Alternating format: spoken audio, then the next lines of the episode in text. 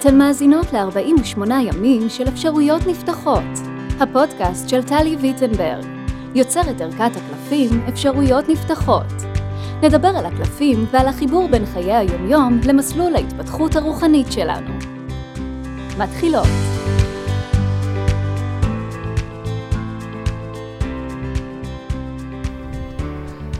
ברוכות הבאות לפרק מספר 6 של הפודקאסט 48 ימים של אפשרויות נפתחות. ופרק מספר 6 עוסק בקלף מספר 6, קלף ההסכמה.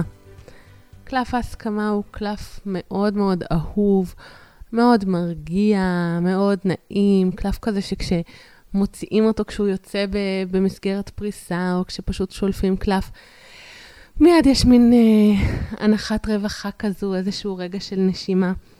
ולפני שנעמיק בו ובמהויות שלו ובמשמעות הרוחנית שלו ובתרומה שלו לחיינו, בואו נקריא את הטקסט מתוך חוברת הטקסטים של ערכת הקלפים אפשרויות נפתחות. אז אני מקריאה.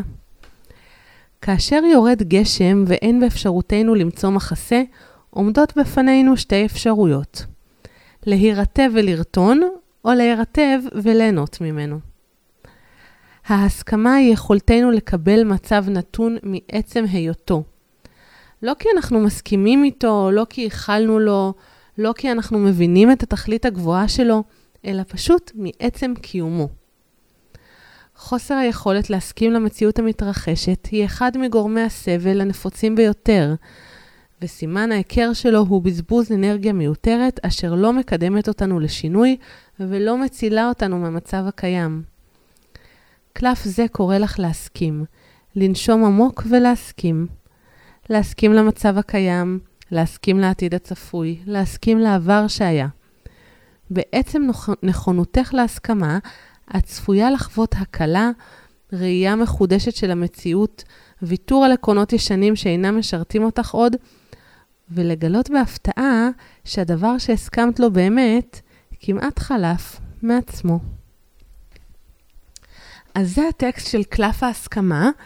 לפני שאני מתחילה להעמיק בפרק הזה, אני רוצה להציע לכם לחפש ואחר כך להקשיב גם לפרק של קלף הסבל, כי הוא בעצם ההופכי שלו, הוא הקלף הנגדי, אה, והוא משלים את התמונה, אבל עכשיו אנחנו עוסקות בקלף ההסכמה.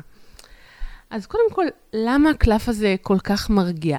מה זה הדבר הזה? מה זה האנרגיה החזקה חזקה הזאת של הסכמה שמייצרת כל כך הרבה שלווה, שכל כך כל כך מקפיצה אותנו הלאה לשלב הבא שלנו. בעצם בהסכמה, בואו נדמיין, הרבה פעמים נורא נחמד לדמיין שאנחנו והיקום, זאת אומרת, אני טלי, או את כמובן שמקשיבה לי, והיקום זה סוג של אה, שותפים, אנחנו שותפים בדרך הזאת. אמנם ליקום יש עוד המון שותפים, ולי יש לצורך העניין, נניח, רק אותו, אבל איזשהו שותפים.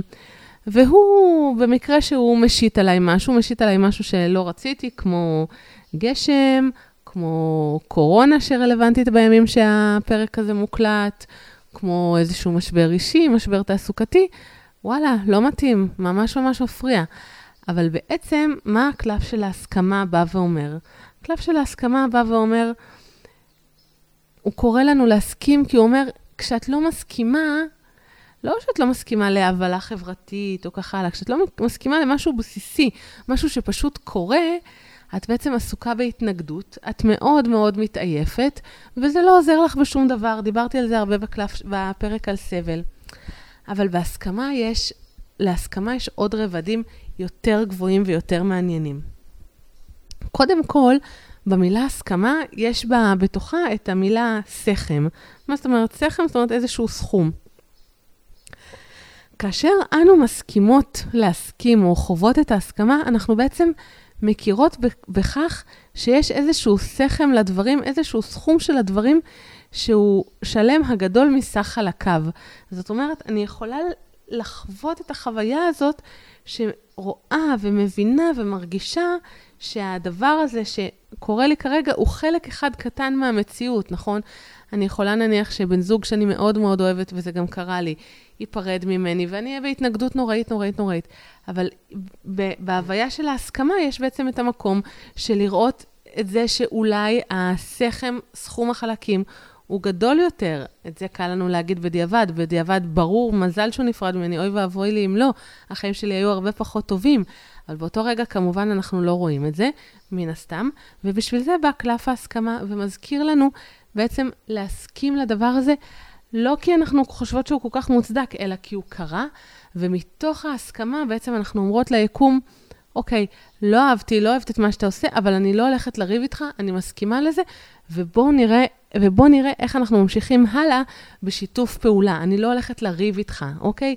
זאת בעצם הנקודה של קלף ההסכמה, וזאת נקודה מאוד מאוד חזקה.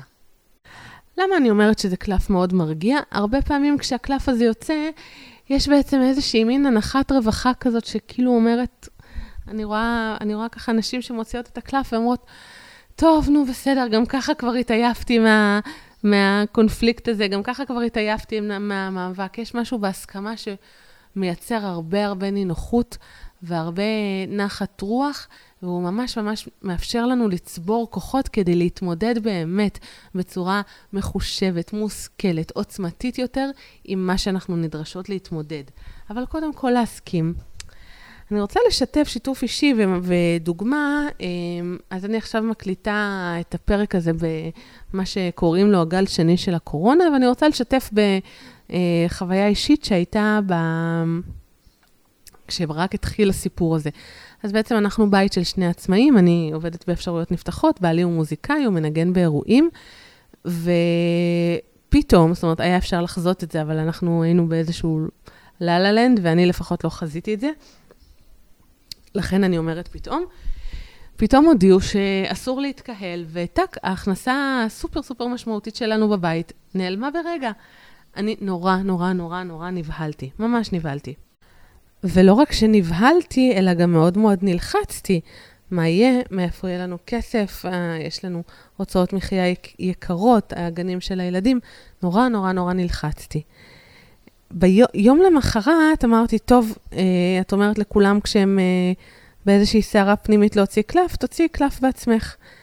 והלכתי לחפיסת הקלפים ואמרתי, אוקיי, שאלתי שאלה גם עבור עצמי וגם אנשים שסביבי, כולם היו נורא לחוצים. מה יעזור לעבור את התקופה הזאת בצורה הטובה ביותר? זאת השאלה, לא שאלה מתוחכמת, נכון? שאלה מאוד בסיסית, זה באמת מה שרציתי לדעת. וככה פרסתי את הקלפים לפניי, והוצאתי קלף, אקראית כמובן, וטאק, קלף ההסכמה. ו... אז אני לא זוכרת, כאילו, אם צחקתי בלב או בקול רם, כי זה באמת באמת הצחיק אותי, וזה קורה המון עם הקלפים של אפשרויות נפתחות שהם כל כך מדויקים, שזה כאילו, למה היה צריך קלף? כבר ידעתי את זה קודם. אבל עובדה שלא באמת ידעתי את זה, ולא באמת חשתי את זה, ולא באמת חוויתי את זה, כפי שחוויתי בכזו עוצמה כאשר הקלף יצא.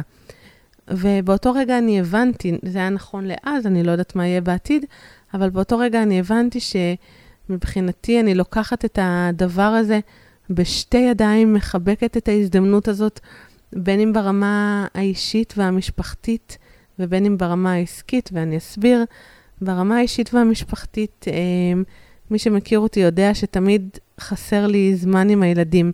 לא שאני כזאת ההורה הכי סבלני או משהו כזה, ממש לא, הלוואי, אבל, אבל אני כן, אני, א', אני מאוד משתדלת ואני עובדת על זה הרבה, אבל כן יש משהו בזמן המשפחתי נטו שמטעין אותי בצורה ששום דבר אחר לא מטעין אותי.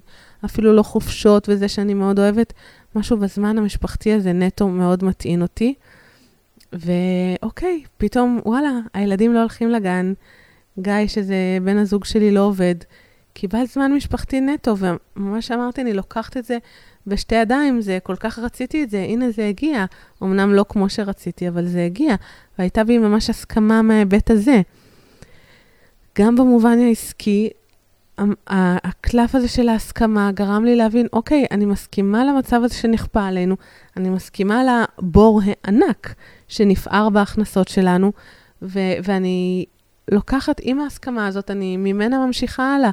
ובאמת, בתקופת הקורונה, כל מה שקשור לקלפי אפשרויות נפתחות והכמות היחידות שנמכרו, עלה פלאים בטירוף, במידה שבכלל לא יכולנו לדמיין שבוע לפני, עד, עד כדי כך.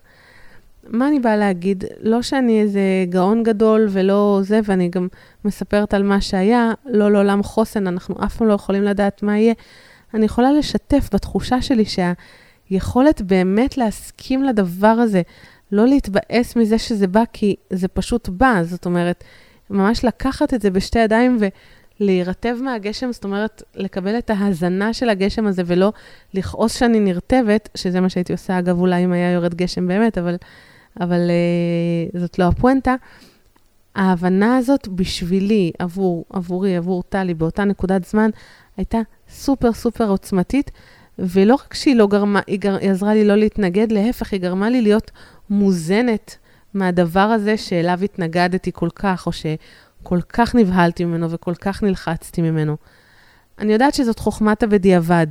באותו רגע, כשאנחנו מודאגים, כשאנחנו לחוצים, אה, כש, כשאנחנו מקבלים את קלף ההסכמה על נושא שממש זה הדבר האחרון שבא לנו, זה יכול אפילו להיות קלף נורא נורא מרגיז. מה הסכמה? נו, ברצינות, זה כל כך, הנושא אה, הזה מכעיס אותי, כל כך מפריע לי. מה הסכמה? אבל אני יודעת, ואני אומרת גם לכם, הקלף הזה לא מגיע סתם, ולא סתם השורה האחרונה אומרת שכשאנחנו מסכימות למשהו, לפעמים הוא חולף מאליו מבלי ששמנו לב. זה קרה לי, זה קרה לנועצות שלי לאורך השנים כל כך כל כך הרבה פעמים. אה, בין אם זה איזושהי חוסר שביעות רצון שלנו ממשהו שקורה בעבודה, איזשהו משהו שאני כועסת על בן משפחה, לפעמים עצם, הרבה פעמים עצם ההסכמה לדבר, ו- ויש לזה סיבה, אני תכף אסביר אותה, ההסכמה גורמת לו בכלל לחלוף מעצמו. אנחנו לא יכולות להסכים כדי שהוא יחלוף, אנחנו מסכימות מתוך איזושהי כניעה, אה, כניעה במובן החיובי, לזו, לזה שזאת המציאות, אבל uh, הרבה פעמים יהיה לנו בונוס. ואני אסביר. למה יש לנו הרבה פעמים בונוס? למה אנחנו בעצם מרוויחות גם אחר כך מההסכמה הזאת? הסיבה היא שכל דבר שקורה, או שאנחנו חוות, או שמתרחש, או שמכאיב לנו, בעצם מבקש מאיתנו להכיר במשהו. להכיר באיזשהו כאב שיש לי, להכיר בכעס שיש לי, להכיר באיזשהו מצב אובייקטיבי שלא הייתי מוכנה להכיר בו קודם. וברגע שאנחנו מוכנות להיות באיזושהי הסכמה למצב, על הדרך, זה מה שנקרא שתיים באחד, יש, לנו, יש אצלנו גם מבצעים. אמ, שתיים באחד, גם כשהסכמתי, מסתבר שגם כבר הכרתי בקיים.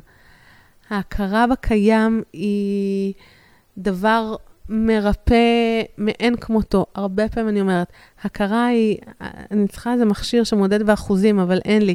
הכרה היא 30, 40, 50 אחוז מהריפוי.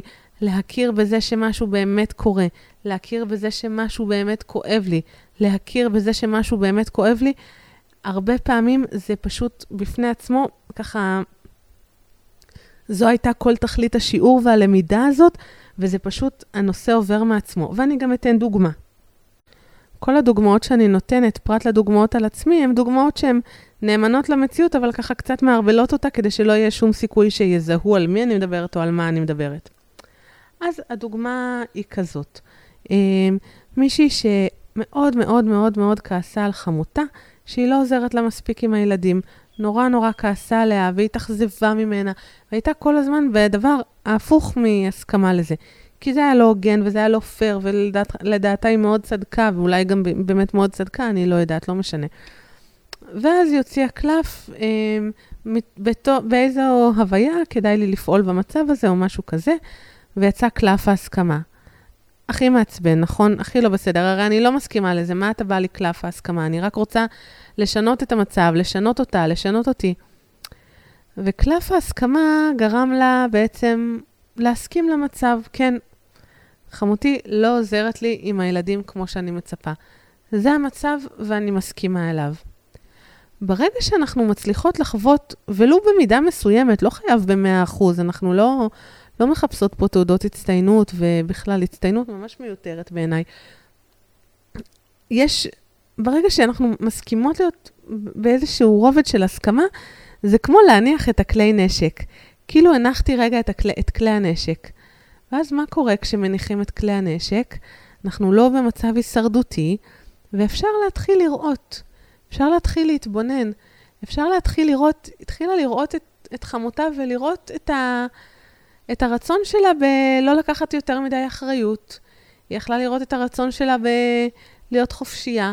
היא יכלה לראות את הרצון שלה בלתת בדרך שמתאים לה ובזמן שמתאים לה. ובעצם זה שהיא הכירה בזה, ראתה אותה באמת, זאת אומרת, בהסכמה, כמו שאמרנו, יש גם את ההכרה, משהו כבר מאוד מאוד נרגע.